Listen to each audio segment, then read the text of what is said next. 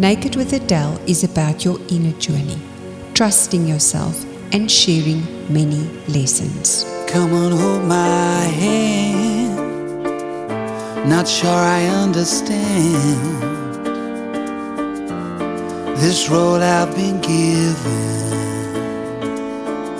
But I wish someone had to talk to me like I wanna talk to you. Naked with Adele is about getting real.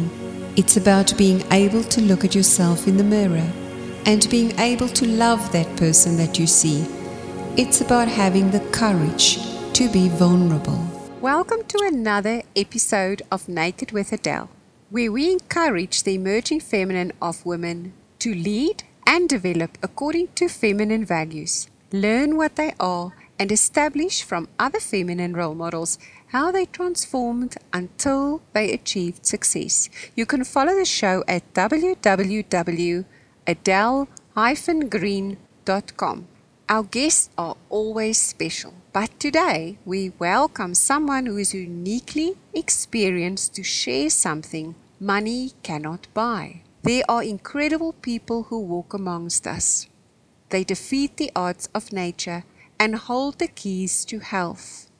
When I first met our guest, we had a conversation about being a victim. And let me tell you that no matter what happens to her, she will never be one of them.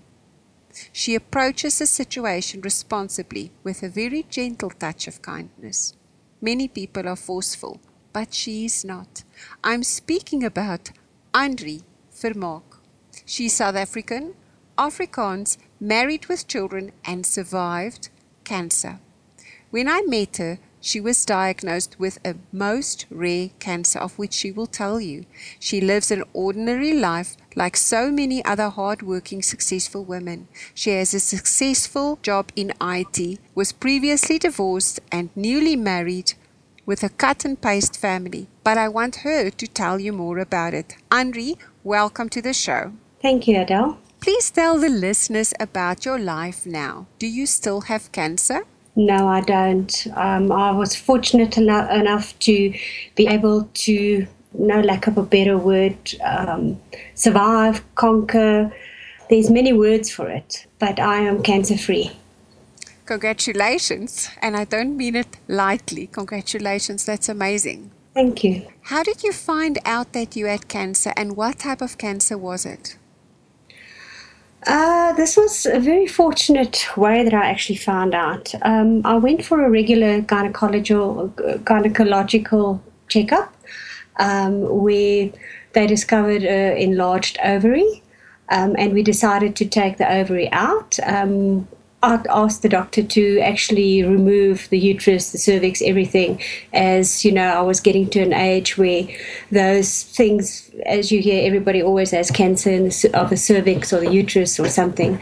So I decided to have a hysterectomy, and the doctor said after the operation, he even came back and said, No, it's a fibroma, it's not a problem. He had to take the second ovary because it started looking similar to the to the first one. So I had a full hysterectomy, and according to me, everything was fine. Um, 10 days later, I got a call back for the results, and it was a Krukenberg tumor, which is an extremely rare form of cancer of uh, the ovary. But the twist in it was that the Krukenberg tumor is a secondary cancer, and there was a primary cancer somewhere else in my body.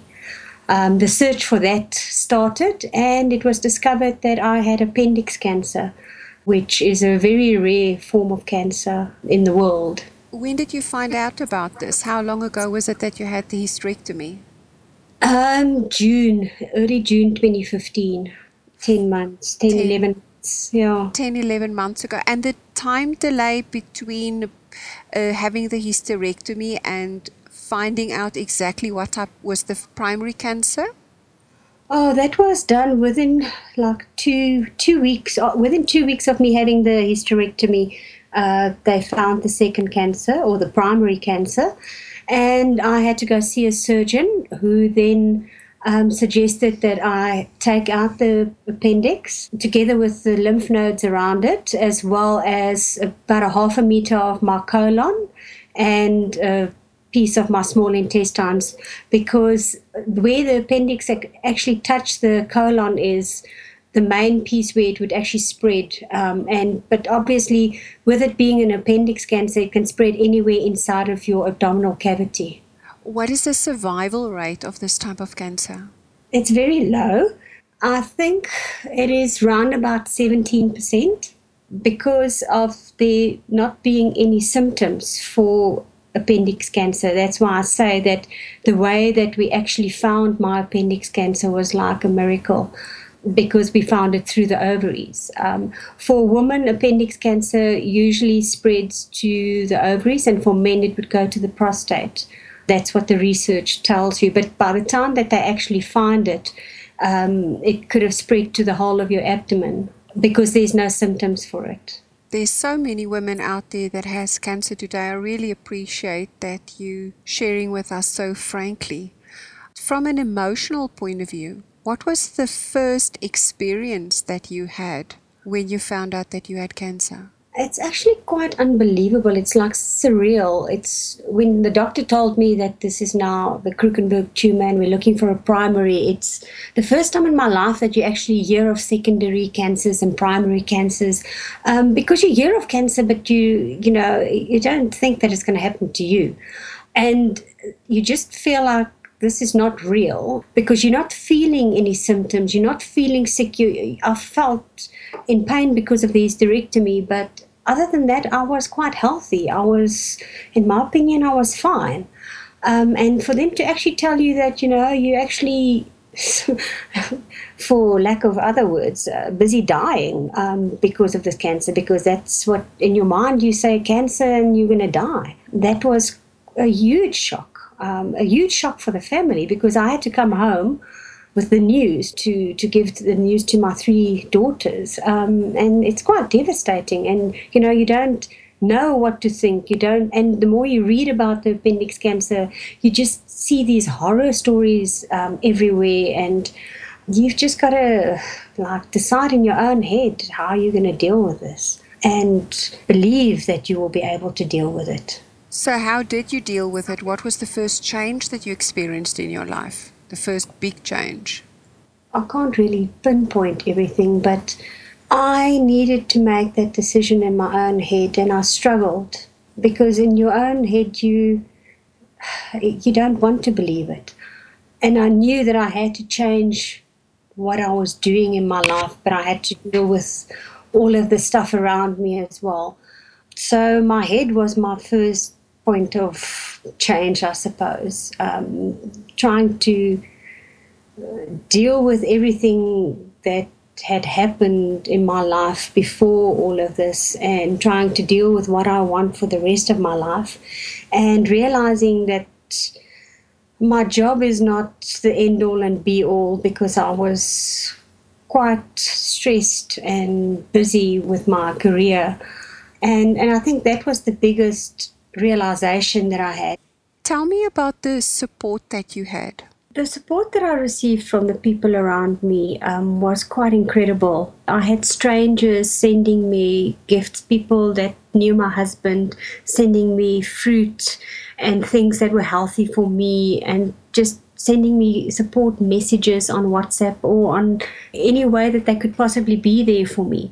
Uh, one of my friends actually even went and bought vegetables on a weekly basis and came and made me smoothies and chopped up the stuff and put it in my fridge so that it's all ready for me to use so that I didn't, you know, have to struggle through doing all of that nutrition. Um, so the support was just immense. It, it it's incredible. Did you normally have that kind of support in your life, or did this only happen after you were diagnosed with the cancer? I think the people are around you. You just don't connect with them in such a way. And I think as a person, we don't actually tend to, well, me, I suppose, not, not, not, maybe not other people. I never reached out and said, I need help with this or I need help with that. I would actually try and do it by myself And in this case, it was just not possible for me to do these things by myself. And I think that is the lesson that I had to learn out of it is that there are people around me that are willing to be part of my life and on a different level. And that have been part of my life for many years or recently doesn't matter, but that they were there on a different level emotionally, um, physically, mentally than what I've ever experienced before in my life. Um, and it's just for us to actually ask or to to be in a situation where they feel that they can help, um, and it just changes. It just changes everything. And what type of external preparation did you have to create for yourself in order to cope with the cancer? And did you have treatment? Yes, I did. Um, I actually, a friend of mine, Desiree, actually set up my first. Um, I said to her that I'm struggling with my head. You know, I have to get my head in the red, in the right space before I start all of this treatment and before I before I embark on on this journey. I just needed to be able to focus my head. And um, she suggested that I see and speak you speak to you and um, I think you've helped me tremendously to just guide me to be more prepared um, and more focused on what I needed to do and what to get me to think about what I had to do and how I was going to do it um, and and just be there as as that guide. That was quite phenomenal because after I started talking to you and I saw you in person um, it I think my head was a bit more uh, straightened out into what I needed to to achieve and and how what I needed to focus on to enable me to do this. So life coaching was one of the things that you tried. What else did you do? Lots of different things. Um, because I had the second operation with the colon and the appendix and whatever about four weeks after the hysterectomy, six weeks after that I started with the chemotherapy.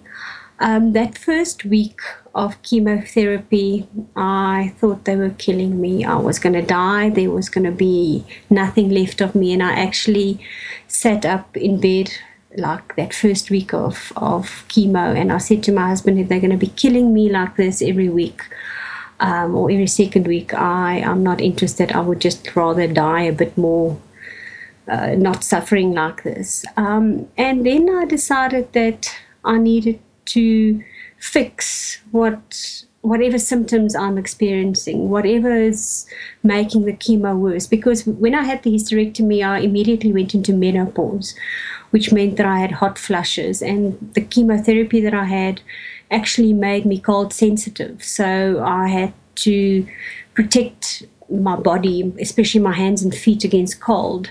So I couldn't go into a fridge. I had to put on gloves. I couldn't just go opening up the fridge. I had to like duck for the cold air, etc. There's lots of little things, and I needed to figure out how I'm going to get around all of these symptoms to actually make the chemo easier. So that is what I did. I went to the doctors. I said, okay, the nausea is not working for me. I need to, what can I do to make the nausea better? So they gave me some extra tablets for that. And, you know, there's pears that you eat for that. And there's lots of little things that you have to do. Um, and for the hot flushes, they gave me, uh, you know, I had to go see the gynae for the hot flushes medication. You know, little by little, everything that was making the chemo worse, I tried to address all of those issues um, one at a time. I had to like sit down and think, okay, what what can I do to make this better? What can I do to um, get rid of the toxins out of my body? So I would maybe not the first week of chemo, but the week in between, I would sit on the bicycle trainer inside the lounge and just cycle for 20 minutes just to help my body get rid of the toxins. So, you know, I, I basically problem solved all of the different symptoms and all of the little bits and pieces of chemo that mm. actually affected me. So, would it be fair to say that the main thing that you did in your career, which was problem solving in IT, is what you applied also in your personal life? Do you think that helped you? Definitely, yeah. I suppose I've got a mindset of problem solving. Um, and uh, yeah, I had to apply it because just sitting and not doing anything about that was just not my own head couldn't deal with not doing anything about what was happening to me. Did it give you a sense of control to be involved? Yes, for sure. Because, you know, when I decided, okay, I've got to sit on the bike for a little bit, then I had something to do. You know, I had, and I had to, like a, a target. I had to do this 20 minutes two or three times in the week between chemo. Um, I didn't always get to it. Sometimes I could only do it once because you were too tired and you were too, you know, weak to do all of those things, or, you know, even just walking. The first time that I went walking, I could maybe walk 150 or 200 meters. But, you know, at least then you know you're trying to do something, you're trying to to help your body and your own head to recover from this and to deal with it. Are you secretly fantasizing about another life? I've been to Georgia and California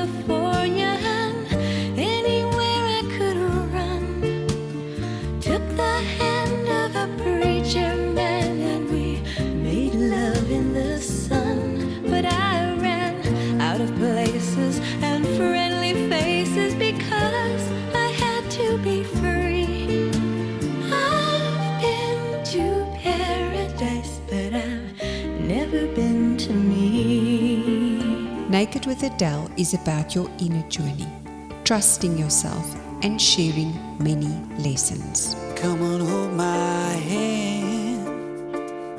Not sure I understand this road I've been given. But I wish someone had to talk to me like I wanna talk to you. It's choosing to remove the mask and reaching within to bare your soul. Now I see if I wear a mask, I can fool the world, but I cannot fool my heart. It's about women staying true to who they are.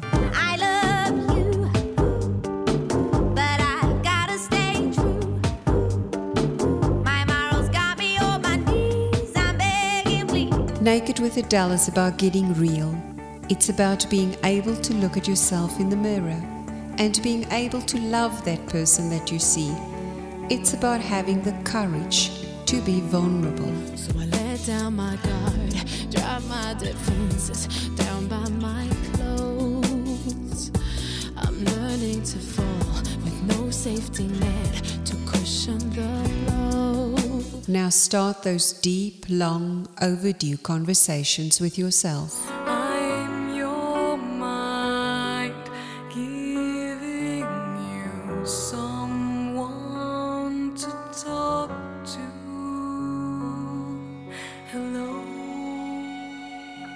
And once you make up your mind, the journey begins. I've made up my mind. Don't need to think it over. If I'm wrong, I am right. Don't need to look no further. I'm Adele Green, and this empty chair next to me is just for you. Come and join me. Register for your membership free to get this show and many resources at www.adele-green.com or you can tweet her at naked with Adele.